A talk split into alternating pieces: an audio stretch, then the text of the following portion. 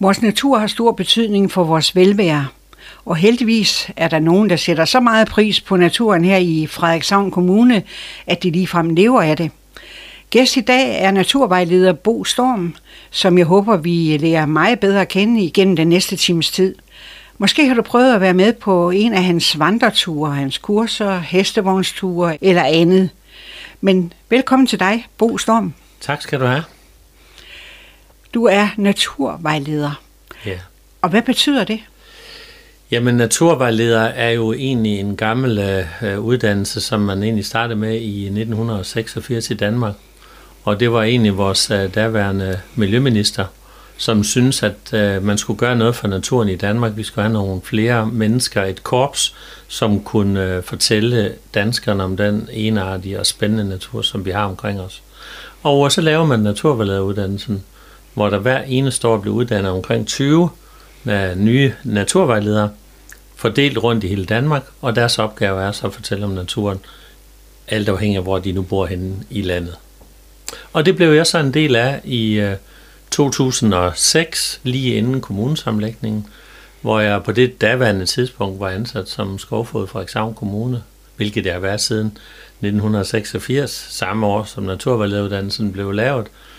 Og øhm, i forbindelse med kommunesamlægningen, så ville man gerne fra byrådets side, at man øgede de tre kommuners viden omkring naturen mellem hinanden. Og det skulle man bruge en person til, og så pegede man øh, på den. Det var vores daværende kommunaldirektør Michael Jens, som spurgte, Bo, jeg tror, det her det er lige noget for dig. Du kender den, du har født og opvokset her i kommunen, og du kommer rigtig meget rundt omkring, så du må lige være den, der skal tage den uddannelse, og så tage den funktion. Og det gjorde, har jeg så gjort lige siden øh, 2007, og så indtil, øh, indtil i dag, og regner med at blive ved en del år endnu. Bo, du er blevet hædret for din positive indstilling og formidling af naturen. Men alt det, det vender vi tilbage til. Først så skal vi lige høre lidt om din opvækst. For ja. du er jo ægte nordjyde. Hvor stammer du fra? Altså, jeg plejer jo ikke at sige, at jeg er nordjyde, hvis jeg er ude sammen med folk. Jeg siger jo, at jeg er Vendelbo, og det er jeg jo meget taknemmelig over, det er jeg jo selv stolt over. Øh, for sådan er vi Vendelbo jo. Men det er rigtigt, jeg er født og opvokset ikke ret langt her fra Strandby, nemlig i, i Jerup. Og øh, i et hjem øh, fyldt med øh, piger, fordi jeg er den sidste ud af en børneflok på fem, hvor at mine fire storsøstre, øh, som ligger så, når jeg siger, at det er piger, det er et, i det hjem, jeg opvokser. Min far var ansat på statsfængslet ude på Kavskerhede, og det har han faktisk været siden øh, 1954. Og øh, han var uddannet skovfod i sin tid faktisk min kloster i 1946, hvor han mødte min mor, der kom fra Viborg. Og så rejste lidt rundt i landet, indtil man søgte en værkmester med ansvar for skov øh, på fængslet. Og den søgte han og fik, og øh, har jo så, indtil han døde i 1981, jo fungeret som, som værkmester på fængslet. Så det er det hjem, jeg er opvokset i. Et hjem, hvor skov og natur har været en stor del af hjemmets øh, virke, og med de her fire storsøstre, som, som jeg heldigvis stadigvæk har den dag i dag. Var det svært at være eneste dreng i kurven? Altså, det har jo altid været, at, at jeg blev kaldt kron, kronprinsen, og øh, nok fordi man var den eneste dreng. Men øh, jeg er sikkert blevet både forkælet og blevet banket lidt. Øh, sådan tror jeg, det er med sådan af de her fire storsøster, men jeg var ikke i tvivl om, at, at øh, de synes jo lillebror, da han var, han var jo rigtig sød og og det er alle små lillebrødre jo. Indtil de når en vis alder, så begynder det jo altid at vende lidt. Men, men det, her, det var en god tid, jeg tror, at øh, vi har haft et godt hjem. Øh, mor var hjemmegående, øh, og tog sig også, og det var i arbejde i sig selv med fem børn. Så, så vi var jo med i mange ting, og det var jo med stor køkkenhave og øh, have generelt, og så husker jeg jo rigtig meget vores rejser, fordi min far kom jo egentlig fra København. Det er egentlig meget skægt at tænke på, at en københavner han går hen og bliver øh, skovfoder og bliver uddannet som det, men det gjorde han, fordi det var der, hans interesse var. Men så skulle vi jo hvert år rejse over at besøge hans familie, og det gjorde vi jo så med tog. Fem børn og to voksne med tog dengang. Det var dengang, der var otte personer i toget. Så vi rejste med Skagensbanen til Frederikshavn, og så var det med tog til København, og så oplevede vi en masse derovre. Igennem din far, så kom din store interesse for naturen, kan jeg forestille mig. Ja, det gjorde den. Hvad betydning havde din fars job for dig? Jamen, det, det har jo været en stor del, fordi at når han kom fra arbejde, det gjorde han der halv fem. Han er fri klokken 4, det var sådan dengang, og så cyklede han jo hjem. Så skulle man høre, hvad der skete i skoven i dag. Hvad har de lavet? Og de var jo, deres arbejde bestod meget i, at med de indsattes hjælp, så var de ude og pleje skoven og plante nyt og fælde og alt det her. Så den interesse der med skov og natur, de gæster, der kom i mit hjem, fordi rigtig mange af dem, det var jo kollegaer eller nogen, han har taget en uddannelse med, og øh, de sad jo og snakkede natur og skov og skovdrift, og så sad man selvfølgelig og lyttede med. Plus det, at min far var rigtig god til at tage mig med på gåture. Og øh, vi gik jo altid i det, der hedder Egekrattet, som øh, ligger umiddelbart syd for Jerup. Øh, Kalmar Remmer øh, hedder det også. Og der gik vi jo altid ture over, og jeg kan jo lige så tydeligt huske turene der med, øh, hvor vi skulle høre om det, og jeg spørger om det, og det, og det, og det. Og så får man jo en god forklaring, og, og øh, så spiger den der interesse jo ganske naturligt et eller andet sted i sådan en dreng, man gerne kunne tænke sig at lave det, som ens far har gjort en gang. Og min mor var jo, var jo fantastisk historisk interesseret menneske, så hun var jo god og, og, og til at fortælle om fortidsminder og historier og kongerækker og alle de her ting, så det var jo egentlig en god kombination, som har været med til at give det fundament, som er godt at have som naturvejleder.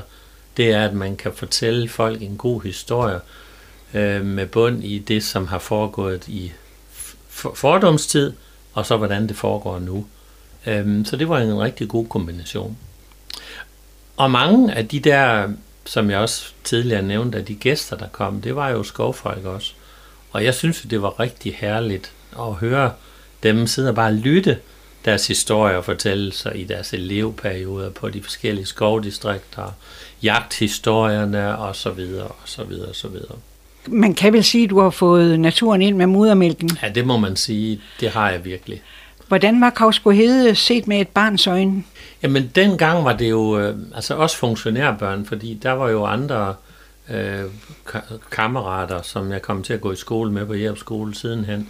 Jamen, deres fædre var jo også derude. Det var jo så værkmester med, med nogle andre, eller de var betjente inde på selve fængslet. Men dengang kunne vi børn jo rende ud og besøge vores forældre. Og øh, jeg var jo faktisk her til ude med min far, hvor jeg cyklede op og besøgte ham. De havde jo skurvogn, værkmesteren havde en skurvogn, og øh, fangerne havde så deres skurvogn, og så var der en, en værkstedsvogn. Og så kom jeg jo derud og havde kage med hjemmefra, og øh, kunne lytte og snakke med de her øh, betjente, eller betjente og fanger og det hele. Det var, øh, det var en, spændende, en spændende tid. Øhm, og så var der jo det som funktionærbørn, så kunne vi jo komme i biografen, det kunne vi om fredagen. Og øhm, der var jo en biografsal i de røde bygninger, når man kører på Sendalvej og kører vestpå mod, mod Sendal. Der, der kan man jo se de gamle bygninger, den gamle biograf. Og der sad alle os børn på den bæreste halvdel, og alle de indsatte, de sad så i den forreste. Det var jo rigtig spændende at få lov til at komme op. Og det kostede 5 kroner at komme i biografen. Og så så vi de her film sammen med fangerne. Så det var, mm, det var, det var, det var meget åbent. Det var, det var noget helt andet, øh, end, end, end tingene er i dag. For det var også oplevelser. Det samme med det her med tv, kan jeg jo huske, vi fik i mit hjem, og jeg kan også huske, vi fik telefonen, og jeg kan også huske, vi fik centralvarme. Det er jo alle de der mm, sjove historier, som mange af de unge i dag Øh, men det kan de jo ikke forstå, fordi de er jo født og opvokset med alle de ting, som vi har øh, haft igennem vores, øh, vores øh, opvækst i forhold til de til nyere tid, hvor, hvor de bare får det ind, lige fra de bliver født jo. Så det var en spændende tid. Meget, meget spændende. Og gåturene og kollegaerne og, og de oplevelser, som vi fik. Dine søstre, bor de også her i Vendsyssel? Ja, nej, de fire søstre, de uh, bor ikke heroppe. Jeg er den eneste, der er blevet boende. Øh, jeg har øh, tre, der bor på Sjælland, og en, der bor på Fyn. Og min mor sagde altid, det er der godt nok også pokkers, at, at, øh, at de alle sammen bor derovre, men, men Bo han bor trods alt i nærheden. Jeg flyttede jo så fra Skærum, da jeg flyttede hjemmefra, så flyttede jeg til Skærum, øh, hvor jeg bor den dag i dag. Øh, og min søskende er jeg ikke i daglig kontakt med, men et par gange i løbet af ugen er jeg stadig i kontakt med dem. Også selv min, min mor øh, døde der i, i 2011, og min far døde så meget tidligt egentlig i 1981. Som, som min søstre, ja. Men der er ikke rigtig nogen af dem, der beskæftiger sig med natur. Der er jeg faktisk den eneste af, os fem øh, søskende, der gør det. Hvad øh, lavede du egentlig i din barndom i Jerup? Jamen altså, barndommen i Jerup altså, var jo selvfølgelig meget det her med at gå tur, men det var ikke det eneste. Jeg kom jo meget på nabogården til mine forældre, og det er jo Ågården, som, som ligger der, hvor at ægteparet, der, der har gården stadigvæk, bor der nemlig Inger og Johan Jensen, og han er jo 98 år, og hun er 88. Jeg har faktisk lige besøgt dem, og var snakket en del gammel historie også fra egen. Men øh, der var jeg rigtig meget over, for de havde en dreng, som er lige gammel med mig. Vi er kun 14 dages forskel. Så ham, øh, Niels hed han, øh, vi legede jo rigtig meget sammen. Og ellers så var det jo øh, selvfølgelig det der med at blive sendt bud til Jerup, øh, cyklede op og handlede. Øh, det var skoletiden på Jerup skole, som var en, en herlig tid. Jeg synes, det var en god periode, vi havde, og nogle gode lærere. Øhm, absolut øh, nogle gode oplevelser, og der gik vi jo til og med 7. klasse. Jeg startede jo først i skole i 1. klasse, og blev så ved til 7. i Jerup, og så skulle vi jo børn jo flytte til Strandby.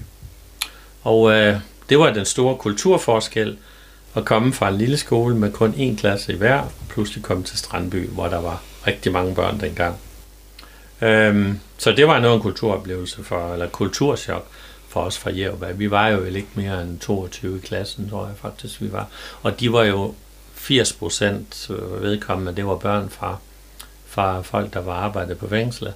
Og så var der jo øh, gårdmandsbørn eller landmandsbørnene for de her ejendomme, som lå egentlig som perler på en snor fra syd for Jerup og så til, til nord for. Det var, det var dem, vi, vi var sammen om. Jeg var egentlig ikke så meget med i, altså når jeg havde, var fri fra skole, det var nogle enkelte, jeg ligesom legede lidt med, og det var, det var nok mest dem, som, som kom fra en ejendom, eller som havde lidt de samme interesser som hende selv. Jo. Men rigtig meget med naboens søn Niels der, altså fra Ågården lige over for mine forældre. Det var jeg jo egentlig leget rigtig meget med. Hvordan var Jerup dengang i forhold til, hvordan den er i dag? Ja, det er jo lidt den samme historie som mange andre byer, ikke? hvor der var jo to bærer, der var kiosk, der var tre købmænd, øh, hvor der en, af dem var brusen, der var kroen, der var frisør, der var gasforretning, ja, der var to, tre frisør, to damefrisører og en herrefrisør. Der var jo smeden, der var jo autoværksted og tankstation, der var der to af. Der var cykelhandler. Ja, det var, der var liv i Jerup på det tidspunkt der. Det må, det må man sige, det var der. Og man handlede jo som regel altid de samme steder. Jeg kan huske mit hjem, min mor, hun var sådan, hun fik altid blade om mandagen.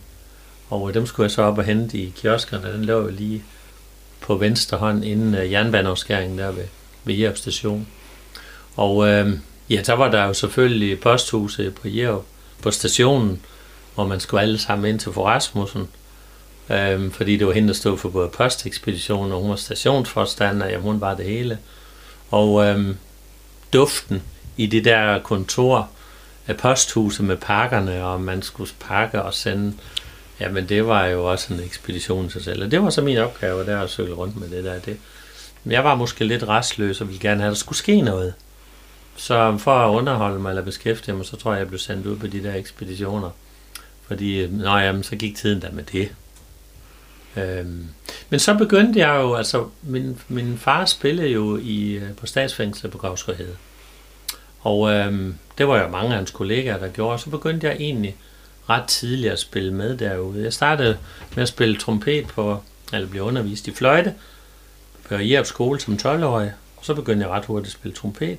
Og så kom jeg med i fængselsfunktionærernes orkester. Så man kan sige, at musikken har betydet rigtig meget for det venskab, eller de venskaber, jeg har med nogen på min egen alder, i den tid, jeg spillede rigtig meget derude. Og så kom Tordenskjoldkarten jo pludselig ind over, så jeg spillede jo pludselig to steder. Hvor mandag, eller var det tirsdag i, i, på fængslet, og så var det onsdag eller torsdag, vi spillede i Tordenskjoldgarden. Jeg kan ikke helt huske, hvornår vi spillede det ene eller det andet sted, men, men det var jo rigtig gode oplevelser. Og det gav jo så pludselig nogle nye rejser, fordi man skulle jo også på nogle ture indimellem med de her orkester, man nu så spillede med. Så det var, det var musikken, øh, indtil jeg flytter hjemmefra, også efterfølgende, har betydet rigtig meget for, for mit, min opvækst. Også fordi min, min far spiller, og min mor begyndte så at spille også.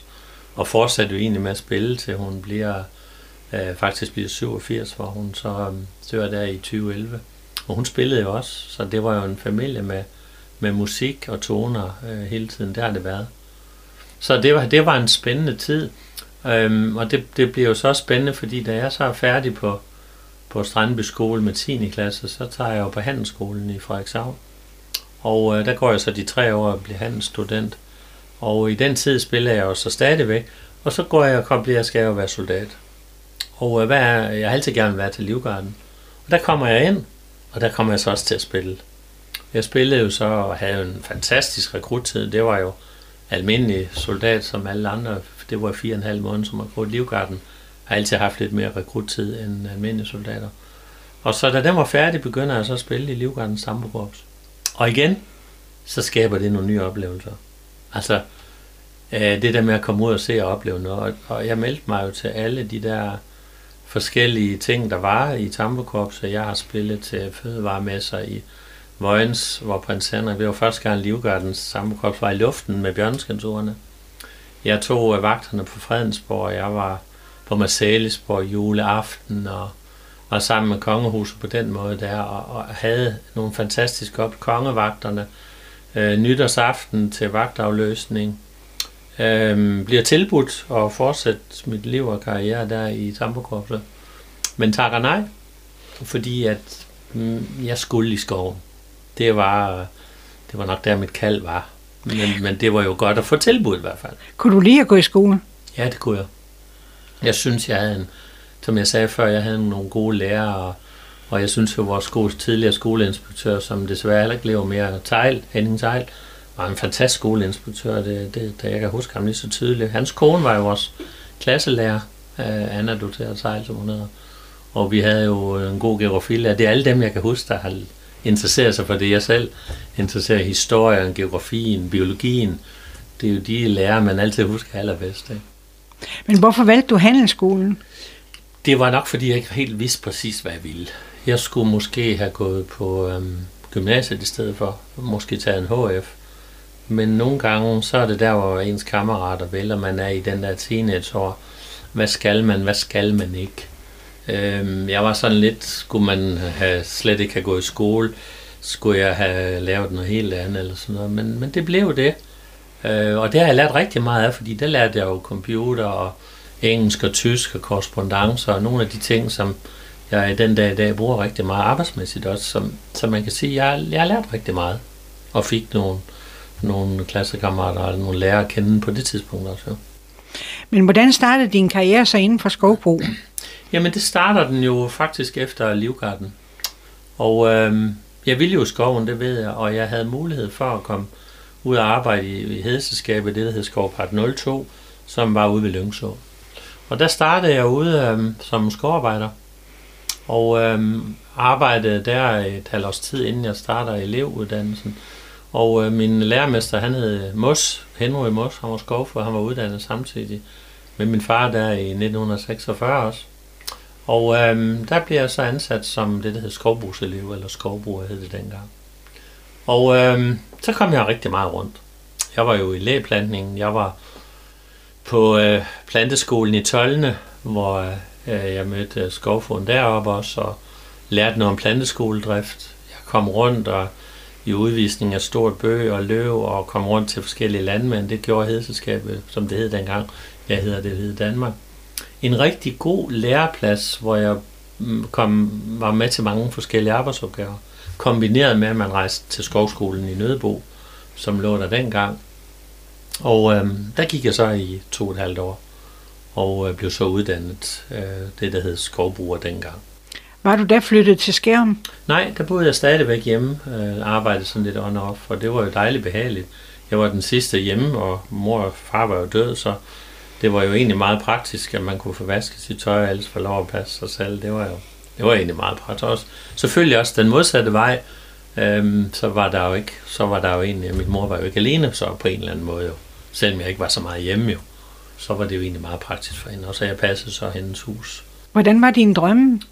Hvad, hvad drømte du om? Jamen, jeg drømte jo om selvfølgelig på et tidspunkt at, at blive skovfod og, og et lille landsted, eller i hvert fald noget med meget have, og, og, så, og det der med at komme ud og lufte vingerne lidt. Altså, jeg vil gerne ud og, og, og, og se mig lidt omkring i, i verden. Altså det internationale der. Det, det er også skov og natur. Det var egentlig der, den, den var rigtig meget. Men så sker der det, at, øhm, at øhm, jeg havde bravende godt job der ved, ved Hedselskabet, og var, blev meget hurtigt selvstændig. Og havde en masse selvstændige ansvarsopgaver, og var, var egentlig nok også god til at snakke med de landmænd der, så det genererede noget ekstra arbejde for, for firmaet også. Men så, mm, så blev jeg pludselig tilbudt et job ved Frederikshavn Kommune. Og det var i 1986, om sommeren der. Ja, det var lige efter sommerferien. Og øhm, det var den daværende skovfod, af Asger Nielsen, som boede ude på Millervej på det tidspunkt. Og øh, han spørger Bo, øh, vi har brug for en, en, en, en skovarbejder, som kan arbejde selvstændig, og som måske øh, kan, kan bibringe noget nyt til den skovbrugsafdeling, han stod for. Og jeg ville egentlig gerne prøve at arbejde i det kommunale. Jeg var ked af at skulle forlade ledelseskabet på en eller anden måde, fordi der havde jeg jo havde det også godt. Men øh, havde det godt på den måde, at, at man også arbejder selvstændigt. Det er det, jeg mener også. Det var jo akkordarbejde, og det var nogle af de ting, så jeg har nok lært at bruge en motorsav og skulle leve af det. Men øhm, så siger jeg tak til det, at blive ansat i den 17. november 1986. Og hvad bestod dit arbejde så af? Hvad var det, du skulle? Ja, altså den første stykke tid arbejdede jeg i Bangsbo Dyrehave. Og der gik jeg ud ved den tidligere dyrepasser Paul Poulsen, og, som tog mig meget med rundt og viste de kommunale skove. Og ellers så var det forfaldende øh, skovarbejde, opmåling af træ og udvisning og sådan det, som man nu engang laver inden for, for skovbruget. Så sker der det, at, øh, at øh, skovfoden Asger Nielsen rejser. Og øh, så står man uden skovfod i Frederikshavn Kommune, og jeg havde jo en, en god faglig uddannelse. Øh, på, øh, og så spørger man efter, Bo, kunne du ikke tænke dig at overtage en funktion? Og øh, jo, det ville jeg selvfølgelig rigtig gerne, og jeg ville også godt tage det der efteruddannelse, som så var nødvendigt for, at man kan varetage den funktion der. Og det gjorde jeg så. Og, øh, og øh, tog diplomledereksamen og, og øh, mange forskellige lederkurser, opmålingskurser og alt, hvad der vedrørende sådan, øh, det, der kaldes at være driftleder i, i sådan en organisation. Og øh, vores daværende kommunegarden Jørgen Overgaard, var jo en fantastisk god øh, leder. Chef, det var så min chef jo, øh, og var god til at vejlede og give, øh, give ansvar. Og øh, det er jo via ansvar, at medarbejdere de, de vokser på en eller anden måde. Sådan er det. Og det gjorde vi også, der havde med ham at gøre. Og øh, jeg bliver så leder for skovafdelingen der, og de kommunale skove, som dengang var øh, 526 hektar. I dag er det jo et lille skovafdeling i forhold til, hvor meget skovfod jeg har i dag. Og så voksede det, og jeg blev leder af en, det, en gruppe af gartnerne. Jeg fik maskinafdelingen under mig, og øh, entreprenørdelen, så jeg havde jo 26, 27 medarbejdere øh, efterhånden, og var med til rigtig mange øh, møder og hvad der nu ellers vedrører en, en normal drift. Så skovdelen blev mindre og mindre og mindre, og ansvaret og uddelegeringen blev mere og mere. Så man blev mere en kontormedarbejder, kan man godt sige. Sådan, sådan gik den vej jo. Men det var det, man kalder almindelig udvikling. Og så kommer vi så der til, til øh, 2005, hvor vi arbejdede meget med med sammenlægningerne af de her tre kommuner. Det startede vi egentlig ret tidligt. Og jeg havde før sagt, at jeg godt kunne tænke mig at tage naturvejlederuddannelsen. Men på det tidspunkt var vores leder Erik Pedersen, der kunne han ikke undvære en af driftslederne til den uddannelse der.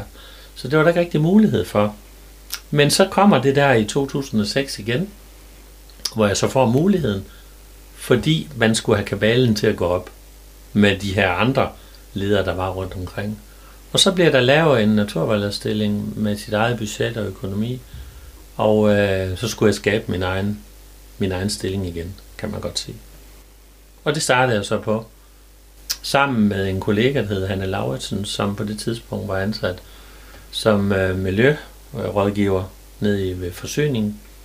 Og så bygger vi egentlig naturvejledningen op sammen fra 2007 for alvor, hvor jeg så tager uddannelsen øh, sideløbende, men den starter allerede ind i 2006, men der er altså stadigvæk driftsleder indtil 1. januar 2007, Så jeg kører egentlig dobbeltjobs i, i den periode der. Og så startede det egentlig sådan for alvor. Og det har altid været det der med at fortælle andre om det, vi går og laver. Det gjorde jeg også allerede 10 år inden. Fordi jeg er jo rigtig glad for at arbejde i Frederikshavn Kommune. Det, det, det er en livsstil for mig at møde ind på arbejde hver dag. Jeg føler egentlig ikke, at jeg går på arbejde. Og det er både godt og skidt, det kan blive, hvad vi kommer ind på.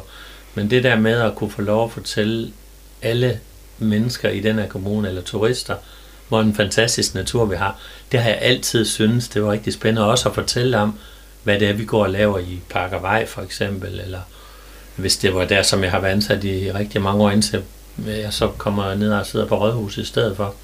Men, men, men det der med at fortælle, hvad det er, vi går og laver, øh, driftsafdelinger, altså driftsopgaver, natur, alt sådan nogle ting, der, det, det har altid ligget mig meget på sinde. Det der i, man kan sige, øh, der var en gang, der spekulerer meget på, at jeg godt kunne tænke mig at være præst. Øhm, det bliver jeg så også, men det bliver sådan naturens præst i stedet for. Det kalder naturvejlederne i Danmark også jo egentlig, fordi vi vil gerne fortælle om naturen og omkring os alle sammen. Og vi er nok vaccineret lidt med det her gen med, vi gerne vil fortælle. Vi har Bo Storm i studiet. Og Bo, hvad er det ved naturen, der fascinerer dig så meget? Jeg tror, det, det der er egentlig mest, det er, det er, hver gang jeg finder ud af noget, så finder jeg ud af, hvor lidt jeg egentlig ved. Og, øh, og, og, og når, man, når man for eksempel bare øh, går en tur i, i, i, i mørkningen eller skumringen og kigger på landskabet, så tænker jeg jo tit på, mm, hvorfor nogle mennesker har boet der før. Kigger man på gravhøjene, hvem har boet, hvem har boet her, som har bygget den høj? Øh, hvad har de tænkt på det tidspunkt? Hvis jeg sidder inde i Blakshøj Danmarks tredje største jættestue, som er utrolig flot velbevaret, øh, så kan jeg sidde og forundre sig over de mennesker, der har bygget den for 10.000 år siden. Hvad har de gjort, og hvorfor har de fået de sten fra? Så det har været nysgerrigheden. Det er nok den interesse, jeg har, når jeg fortæller andre. Det er min egen nysgerrighed, som gør, at jeg også synes, det er spændende at fortælle, hvad har jeg så lige fundet ud af nu? Eller hvorfor at kan vi se en version af svalehaler her om efteråret, som er en af meget sjældne sommerfugle i Danmark? Eller blåfinde tun ved Skagen? Eller hvorfor vi råvildt gør, som det gør? Øhm, eller alle de her dejlige telefonopkald, jeg får fra folk, der spørger, nu har jeg noget i haven her, hvad tror du det er? Jamen lad mig se et billede, så kan vi snakke om det. Eller de ture, som jeg laver, hvor jeg gerne vil vise folk et eller andet, som jeg tror kan gøre, at deres ejerskab af naturen også er med til at gøre deres dag bedre. For det er hele tiden den der med, at desto mere du ved om, om det område, du er i, desto mere taknemmelig bliver du, bliver du måske også over, at du lige netop bor der. Fordi hvis man bor i Strandby, så, så ved de fleste i Strandby nu om havet. Men det kunne også godt være rart, at de ved, hvorfor at Banderslund skov blev plantet, som var en af de allerstørste opgaver, jeg har lavet ved kommunen. Den plantede vi fra 92 til 98. Men, men, men hvorfor den blev plantet, og hvorfor nogle ejendomme, der ligger der tidligere, øhm, og hvorfor man kan finde rauter, og alle de der andre sjove ting. Prøv lige at komme lidt ind på det. Altså Banderslund er jo, altså det er jo tidligere, altså vi bor jo alle sammen på det, der hedder Skagenøje. Og øh, Skagenøje er jo et, er det område, der faktisk går fra Frederikshavn, en linje til Hirtshals, Bindslev og så til Hirtshals. Alt det, der ligger nordfor, det er et landskab, der er opbygget gennem de sidste 8-10.000 år. Og øh, når jeg siger bygget op, så er det fordi, at istiden, den sidste istid, der lå der jo en iskappe på op til 2 km ovenover os. Og da den smeltede, dannede den jo et stort hav, lige nøjagtigt her, hvor vi sidder i Strandby, med 35 meter højere vandstand, end vi har i dag. Det er lidt svært at forestille sig. Nu har vi jo tørre fødder her, hvor vi sidder lige nu. Øhm, så det er svært at forestille sig de her ting. Men, men det er sådan, det er. Landet har hævet sig. Havet er bundet i isen i Nordkalotten på kloden, kan man sige. Det er også derfor, når der er klimaforandringer og isen og sneen begynder at smelte derop, så stiger vandet jo igen. Så når vi nu får en istid igen, for det gør vi, jorden har været igennem 27 istider.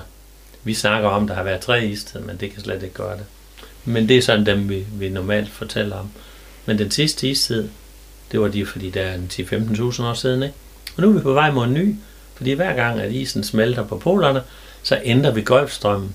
Golfstrøm, det er den, der holder os varme øh, og sikrer det klima, vi har. Men når den trækker længere ned, det gør den, fordi når saltvand og ferskvand bliver blandet, så går strømmen, golfstrømmen automatisk længere sydpå, og det gør, at så kommer kulden igen. Så når vi har en varm periode, kommer der en kold periode.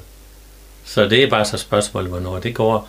Men normalt så er cykluserne sådan i de her svinger omkring 1000, 3000 år sådan cirka. Men det vil tiden vise. Nu er vi jo på vej, øh, ja, jorden er på vej mod lidt varmere lige nu, men vi er stadigvæk ikke nået bronzealderens niveau. Fordi i bronzealderen er der gennemsnitstemperaturen, den er omkring 2 grader højere, end vi har i dag. Og bronzealderen, det er jo ikke mere end 4.500-5.000 år siden. Så, så vi skal jo igen vende os til, der vil blive lidt varmere endnu. Menneskeskabt, eller, eller speede lidt op af menneskenes forbrug af fossile brændstoffer. Det er nok mere der, vi skal tænke. Der kommer altså en kold periode igen. Det er 100% sikkert, og det har jorden altid haft. Og hvorfor bliver der så øh, plantet træer i Banderslund? Ja, det blev der, fordi at man fra kommunens side godt kunne tænke sig at lave et nærrekreativt område tæt mellem Strandby og Frederikshavn og Elling. Og øh, kommunen havde jo købt Banderslund i 1968 og lejet den ud til forskellige. Og så havde vi jo en hel del jord deroppe. Vi havde jo delt skoven, som vi købte med. Øhm, og så var der alle de her landbrugsarealer. Og det Rørbæk var den sidste øh, lejer, vi havde en både før også her i Strandby. Øh, og der begyndte man jo så via, at staten havde givet noget offentligt tilskud til skovrejsning. Så gav man jo for eksempel kommunen, vi søgte jo selvfølgelig om nogle penge om at få lov at tilplante 70 hektar ny skov herude. Og øh, dem fik vi. Og så startede vi stille og roligt med at plante skoven til. Og du kan ikke plante 70 hektar, eller det kunne vi ikke dengang, øh, på én gang, fordi det har vi ikke penge til. Øh, dels fik vi jo støtten fra staten, men det var kun 50% finansiering, så vi skulle så sparke resten øh, i, i projektet. Så vi tog et stykke jord af gangen hele tiden, og når vi så pløjede med reolpløjen, som det er reolplov, som det hedder, reolpløjningen, det er der, hvor man pløjer ned en 60-70 cm dybde, så får man jo egentlig sandet op og det gode muld ned. Og øh, det er jo smart, fordi at sandet er der jo ikke så meget ukrudtsfrø i, og så er der noget godt jord i bunden til rødderne. Ja, og det bruger man stadigvæk øh, i, i lægeplantning og skovrejsning rundt omkring. Og så kom alt rav op, og alle muslingeskallerne. Og der var rigtig mange her i området, som gik og fulgte ploven.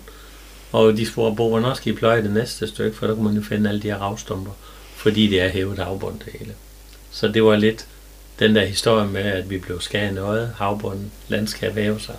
Og så begynder vi at røre ved, ved, ved jordbunden, og så kommer jo fortidens ting, de kommer så pludselig frem jo. Og hvad betyder Banderslundskoven i dag? Jamen Banderslund, at, jamen altså den, den er jo, der er jo rigtig mange besøgende deroppe. Altså både kombineret med den gamle skov, som, som er på 40 hektar, så vi har 110 hektar skov, det er en af de største skove, vi har i kommunen. Øh, det gør, at der kommer rigtig mange mennesker. Samtidig med, at vi lavede en øh, hundeskov. Og det var den første hundeskov i kommunen, der blev lavet, og vi indvidede den jo i 1998 sammen med den daværende udvalgsformand som Jens Hedegaard. Øhm, og jeg kan lige så tydeligt huske, at selve indvielsen der, den foregik jo med, øh, alle hunde blev inviteret af hundeejere. Der var en hundepsykolog, der var sådan lidt festivt så vi gav kagemand og sodavand. Og så går vi jo, Jens Hedegaard og jeg, rundt i skoven, og lige nøjagtigt igennem, der går den, der hedder øh, Strandby Hedegrøften. Og Strandby Hedegrøften, øh, der var rigtig meget okker i. Og øh, det, er jo, det er jo rødt og gult. Og lige foran os, der går der ind med en stor pionærhund. Det er sådan en, en stor hvid pels.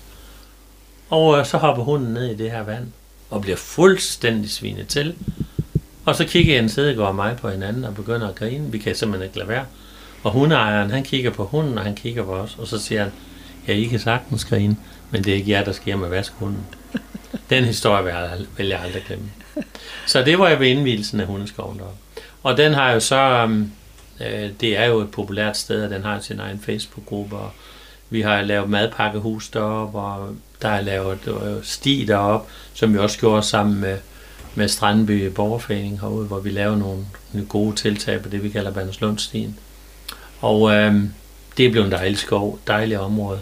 Øh, og der kunne godt være mange andre planer, man kunne udvide det med, så der måske kunne komme nogle nye brugere deroppe også. Men det er, det, det er blevet det er blevet til det, som vi havde håbet, at det ville. Du nævnte før Bangsbo dyrehave. Prøv at fortælle lidt om den, hvis der skulle sidde nogle lyttere langt væk fra, ja. som lytter med. Altså Bangsbro Dyrehave er jo kommunens uh, tredje mest besøgte naturområde. Og det er kun overgået af Råbjerg Mile og Grenen. Grenen er der en million besøgende om året, og Milen den nærmer sig nok en 700-800.000. Men tager man så bare hele Bangsbro-området, så er vi på en halv million. Og tager vi Bangsbro Skov, så er det mere end 100.000 mennesker, som kommer i skoven og i dyrehaven.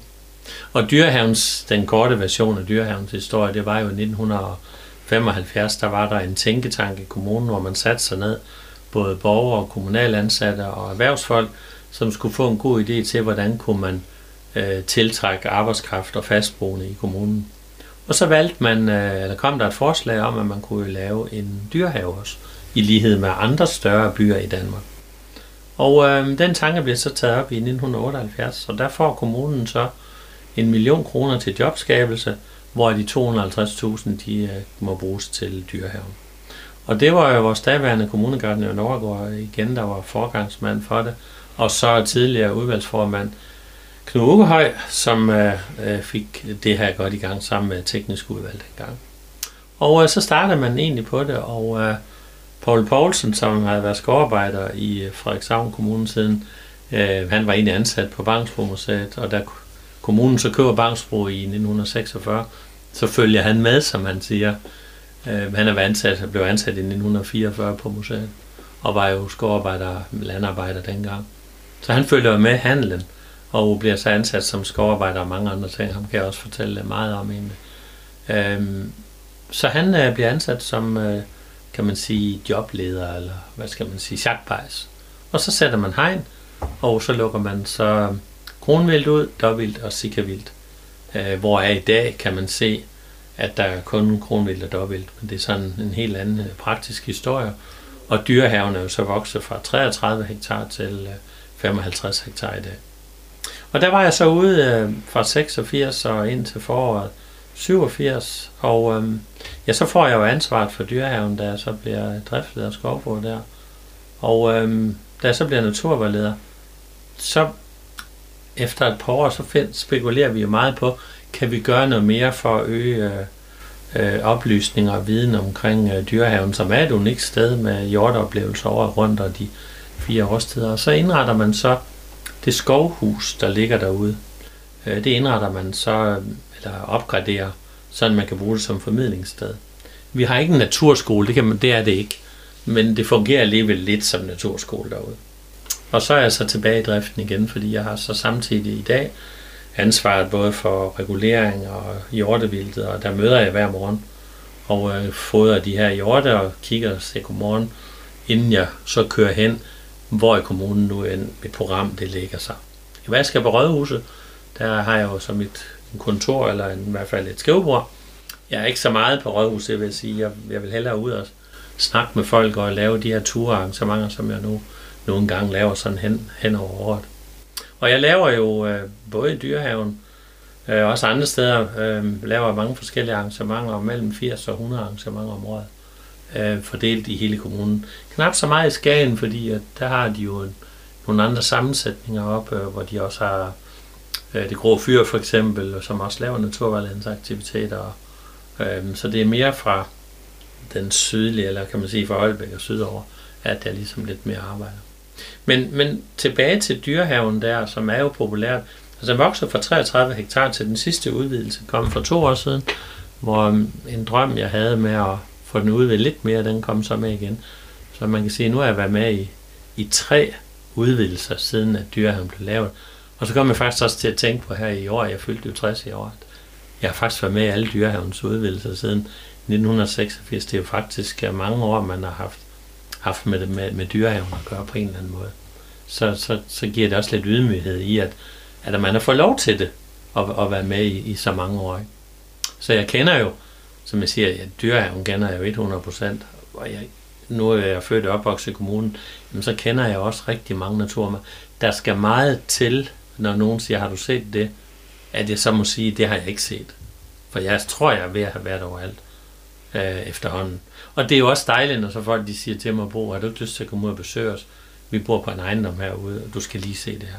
Og det er jo så hyggeligt at komme ud og snakke med folk, og øh, se deres ejendom, og høre deres begejstring og måske give nogle tips og tricks til, hvordan de kan øge deres naturværdi øh, på den pågældende ejendom eller hus, eller hvor de nogle gange bor henne. Så det der med at søge og, og finde historierne frem, det er jo en meget stor del i det at være naturvejleder faktisk også. Øh, hvor meget tror du, Bangsbo Dyrehave betyder for Frederikshavn Kommune? Jamen altså, det er jo i og med, at hele, altså, jeg vil sige, Bangsbo Dyrehave kombineret med Botanisk Have og museet og Møllehuset, Pikerbakken ikke mindst, så fik en opgradering her for en år siden, det er jo, det er altså et rigtig stort trækplaster for Frederikshavn Kommune, det er det. Altså, det kan jo ikke hedde, handle om Skagen alting. Det kan det ikke. Der skal være andre ting også. Og det skal lige så meget være en god ankerplads i Strandby, som det skal være Østerbro, eller i Vorså, eller man er en tur i Skæve, øh, som, som også har naturområder rundt omkring. Og lige nok det den historie, du spørger efter. Det er jo nogle af de planer, som vi går og arbejder med i øjeblikket i kommunalregi, hvor vi gerne vil lave en geopark. Og mange spørger jo mig efter, Bo, vi har hørt om det her med geoparken og, og teknisk, eller kunne, ikke teknisk udvalg, men, men byrådet har jo givet penge til at arbejde videre med ideen. Og det er jo netop det, at man skal prøve at binde os alle sammen sammen. Fordi vi alle sammen har en unik historie i den egen, hvor vi nogle gange bor, som alle sammen er egentlig grundlagt i en geologisk historie. Nemlig der er navnet Geopark. Jamen, hvad er en geopark? Hvad, hvad forestiller øh, du dig, at en geopark skal være? Altså geoparken, hvis man ser på, vi skal ud i verden, og det er det, jeg har været lidt inde på også før med det internationale.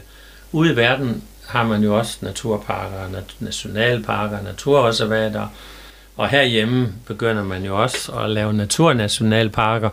Øhm, et nyt ord, der pludselig dukker op også. Men så har man geoparker, og dem findes der kun 178 her på verdensplan. Geopark skal være en, et område, som har en geologisk øh, fundament, som gør, at egnen er vokset, som den er. Virksomheden er blevet til, som de er. Lyset og himlen og malerne, som har rejst til Skagen for eksempel, hvorfor rejste de derop? Det har alt sammen årsag til, at, at vi har en geologisk placering, vi har en geologisk historie. Hvorfor er bakkerne nede ved Skæve ved Fejborg Bakke? Det er jo isen, der har fortalt det. Den historie skal dem, der bor derude, jo være ambassadørerne på at fortælle. Derfor skal de fortælle historien i Vorsov. Hvorfor ligger Vorsov, som den gør nu? Hvorfor løber den ikke op i Stor Rutved, som den også har ligget en gang? Den er også flyttet længere og længere ud. Hvorfor ligger Jerup, hvor den ligger i dag? Hvorfor er der ingen havn i Jerup? Jamen, der har været en havn i Jerup, men det er måske tusind år siden. Der er slettemosen, det siger man, det er jo det første Jerup, man kender. Det er omkring 1000 år siden, det er jo jernalderen. Det ligger før ude ved Kravskøde, tæt på kommunegrænsen. Øh, de historier via Geopark-tanken, det skal gøre, at folk de bliver mere ops på, at vi bor jo altså et stykke unik natur, en geologisk historie. Øh, hvorfor er Strandby en god ankerplads?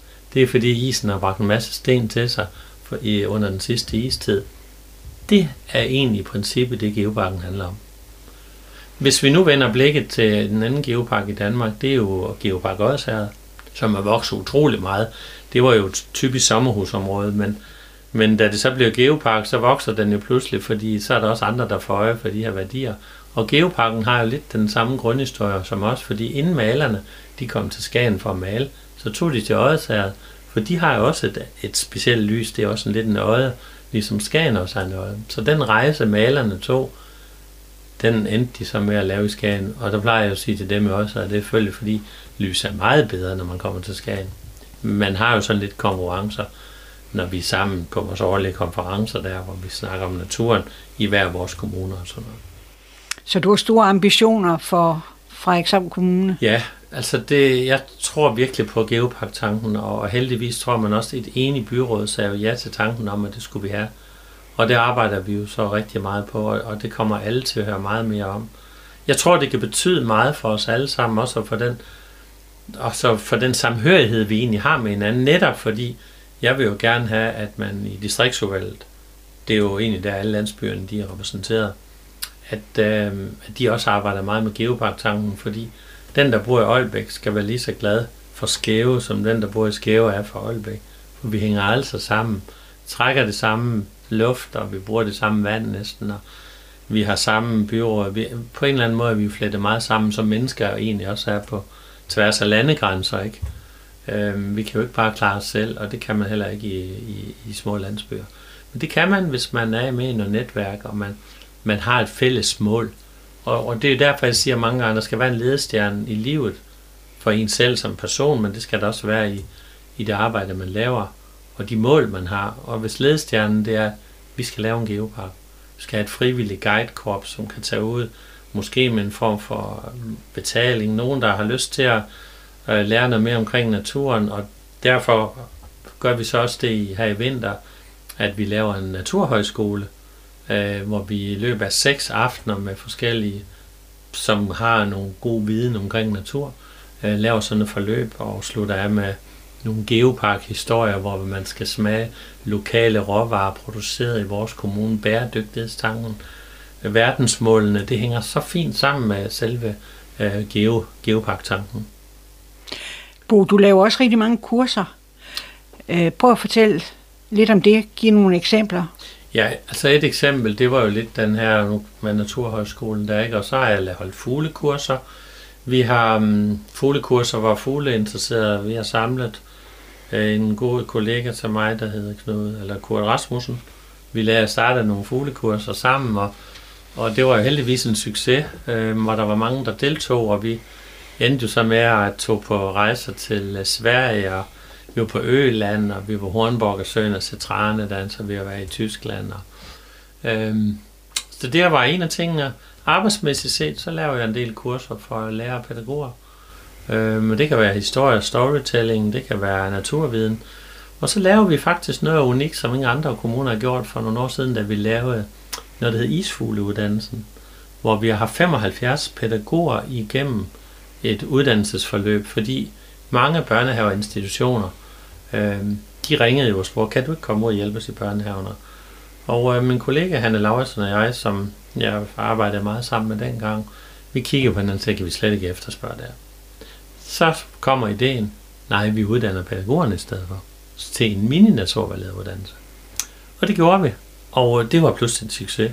Så stor en succes, så andre kommuner faktisk har fået lov at kopiere vores øh, uddannelse lidt. Og øh, det har været et fantastisk godt forløb, vi har haft med, og vi har uddannet 75 pædagoger i, i løbet af de forløb. Og så um, den sidste del af, mm, man kan sige, vi laver nu, det er at vi starter Ranger i grundtanken.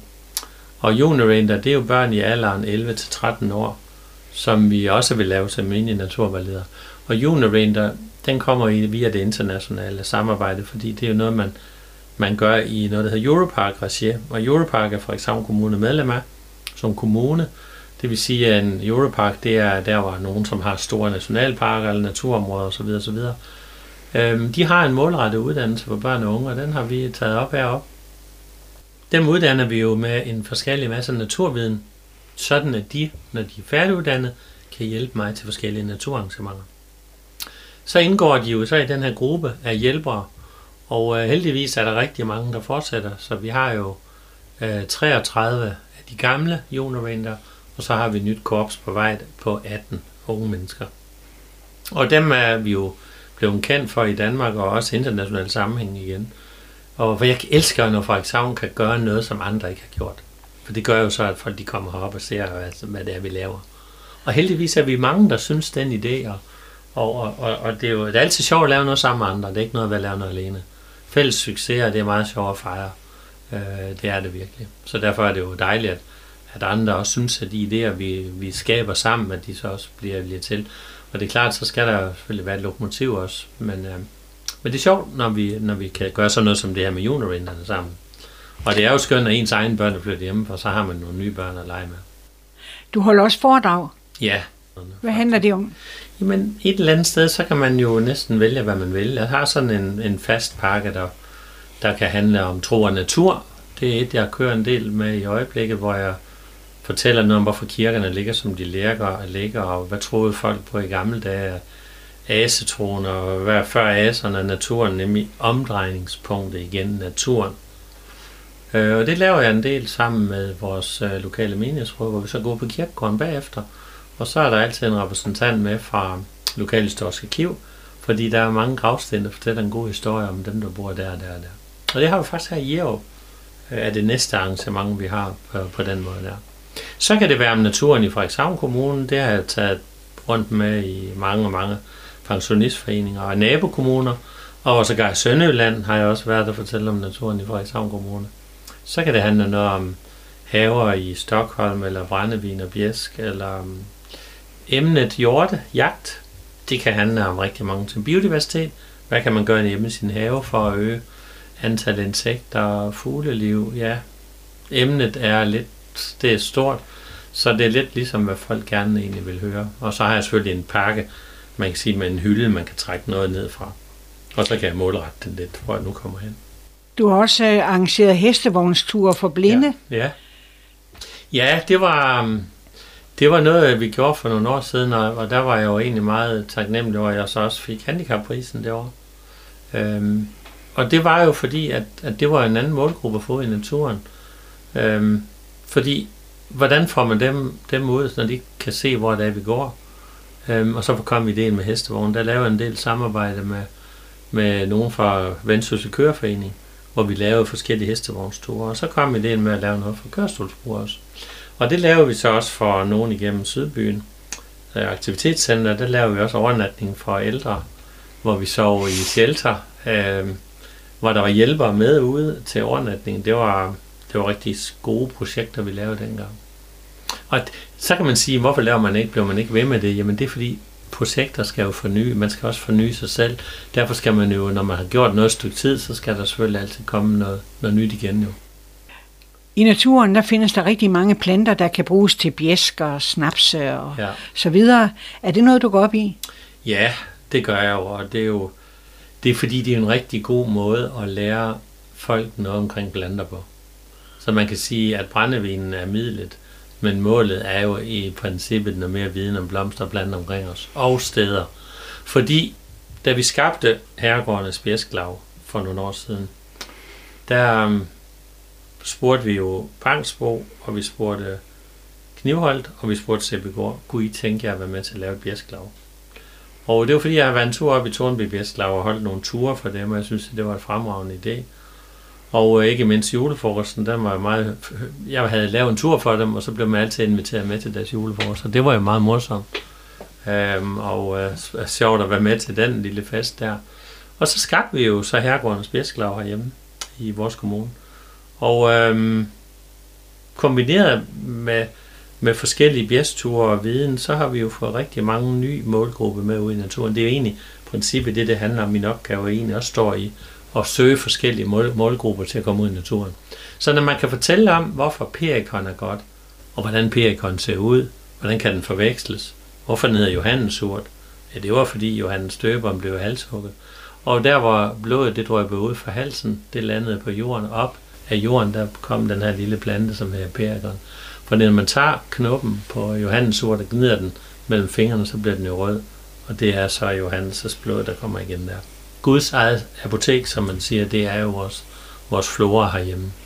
Så den historie fortæller vi forvekslingsmuligheder, øhm, og så er det selvfølgelig brændevinens historie, som jo egentlig er spændende, og, og øh, i året 1621, da der bliver pålagt skat på brændevinen i Danmark, det var jo en sovensdag. Øh, og skatten har jo steget lige siden på brændevinen. Så jo, det er en god historie. I går aftes havde vi jo tur ved Stensnæs, mange, som ikke har set Stensnæs øh, fulde reservatet derude, og, og Odden, som det jo egentlig også er, det er jo en god landskabshistorie også. Så den fortæller jeg så på turen, og de forskellige planter, hvad kan man bruge, og, og øh, hvad skal man lige passe på, når man laver det, og, og så er det smagsprøver, og så lærer vi også en lille sang eller to, og lærer, så vi kan synge lidt, fordi det er vi jo ikke alt for gode til i Danmark at synge, når vi siger skål. Og hvorfor det egentlig hedder en skål? Jamen det hedder det jo selvfølgelig, fordi i gamle dage satte man jo skål ind med brændevin. Og dengang, når man rejste rundt til en der havde man en ske med. Fordi hvis man blev indbudt til at spise med, så havde man skeen. Og der satte man skeen i en syb, det er jo det, svenskerne kender. Så sætter man en syb i skålen, og så drikker man så sin, sin lille snaps der, eller brændevin. Laver du selv snaps? Ja, det gør jeg. Jeg har jo selvfølgelig mine favoritter, men jeg har jo eksperimenteret, ligesom alle andre eksperimenterer i starten med alverdens forskellige, men jeg kommer tilbage til de samme, og det er jo perikon, og det er jo Porsche, og så er jeg jo meget glad for de lidt sødere og det er jo valnød, det er aronia, for eksempel kirsebær.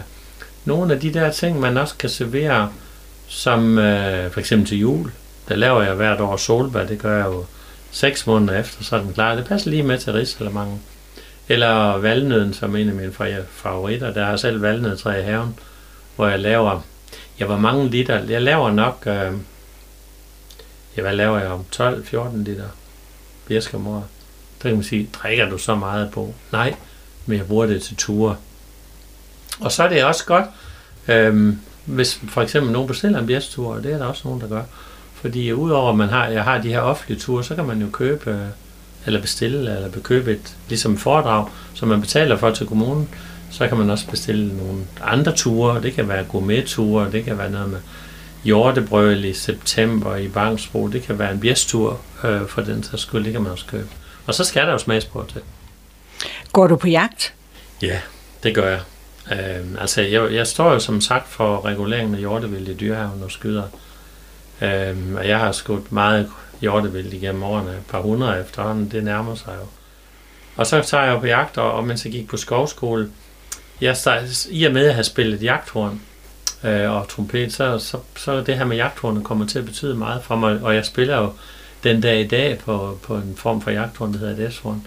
Men jagthornet gav jo adgang til rigtig mange jagter. Og mens jeg gik på skovskolen, der begyndte jeg at spille på nogle af godserne på Sjælland, og var med til rigtig, rigtig mange jagter derovre. Og betalingen for jagterne, det var jo slyngeljagter, som man kalder det. Og det er betalingsjagter dengang, hvor der kommer gæster til for eksempel på Kruses Minde, eller Holsteinborg Gods, eller Vennerslund.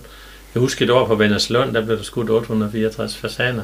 Men det var jo spændende at være med, og, og øh, vi var to, der spillede på jagthorn, og var også rimelig gode til det.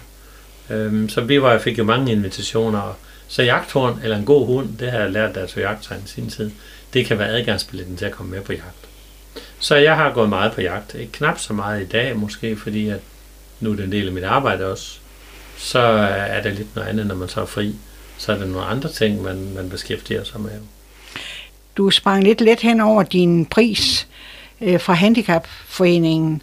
Hvad var det for en pris, og hvad betyder den for dig? Jamen, jeg var meget taknemmelig over, at andre synes det var en god idé, det her, jeg havde fundet på dengang. Dels med hestevognsture, men også det, at det var en anden målgruppe, som mange måske ikke altid lige tænker på, fordi mange tænker, altså, øh, som en hun sagde til mig, Bo, heldigvis er vi jo ikke så mange, der er handicappede, sagde hun til mig. Og det var fordi, jeg sagde, hvordan kan vi skabe noget mere? Der kommer ikke så mange mennesker med. Nej, og så siger hun ordene, nej, heldigvis er vi jo ikke så mange. Men vi vil jo gerne ud og se naturen også på den måde, som vi nu kan. Og der er hestevognstur nu en fantastisk formidling, som måde at gøre det på.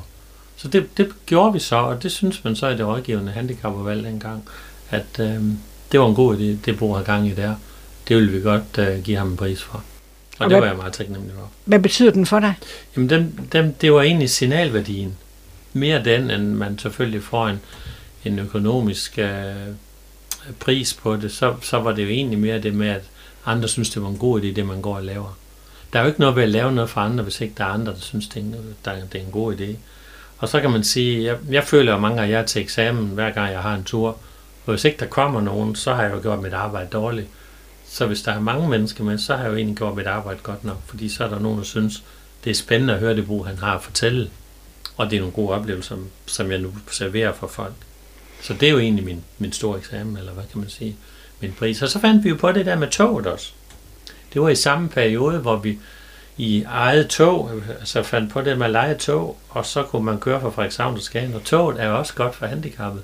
Fordi der kan man både være med som blinde, og man kan sidde i kørestol, og har man andet fysisk handicap, så kan man sidde i sit eget tog, som vi nu lejede ind, og så høre historien undervejs fra Frederikshavn til Skagen.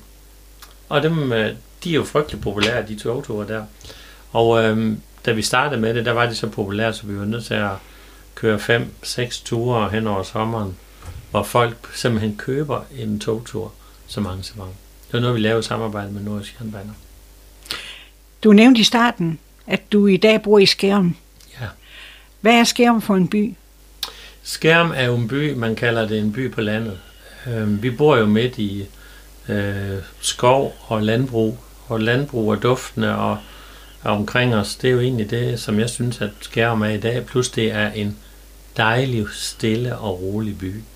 Her er dufte af kornet, der er årstidernes øh, vind og vejr, og, og vi bor tæt på Katsi vi, vi bor højt over havet.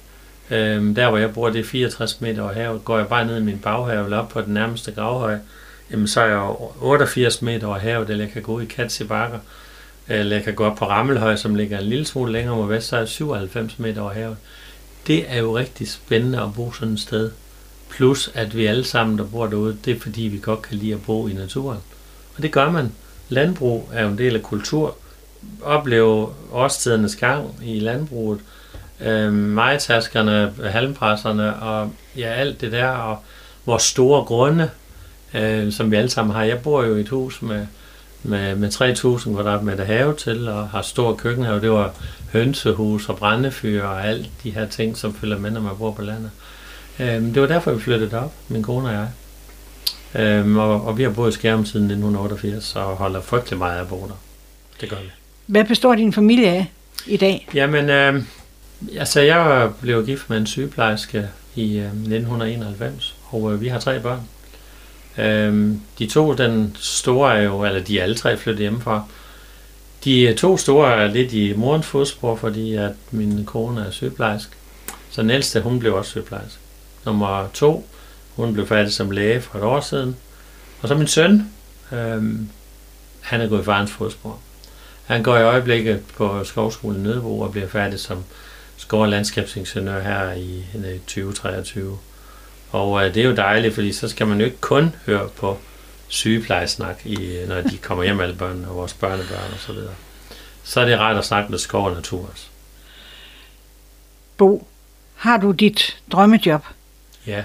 Og ser du dig selv have dit job, så længe du øh, får lov?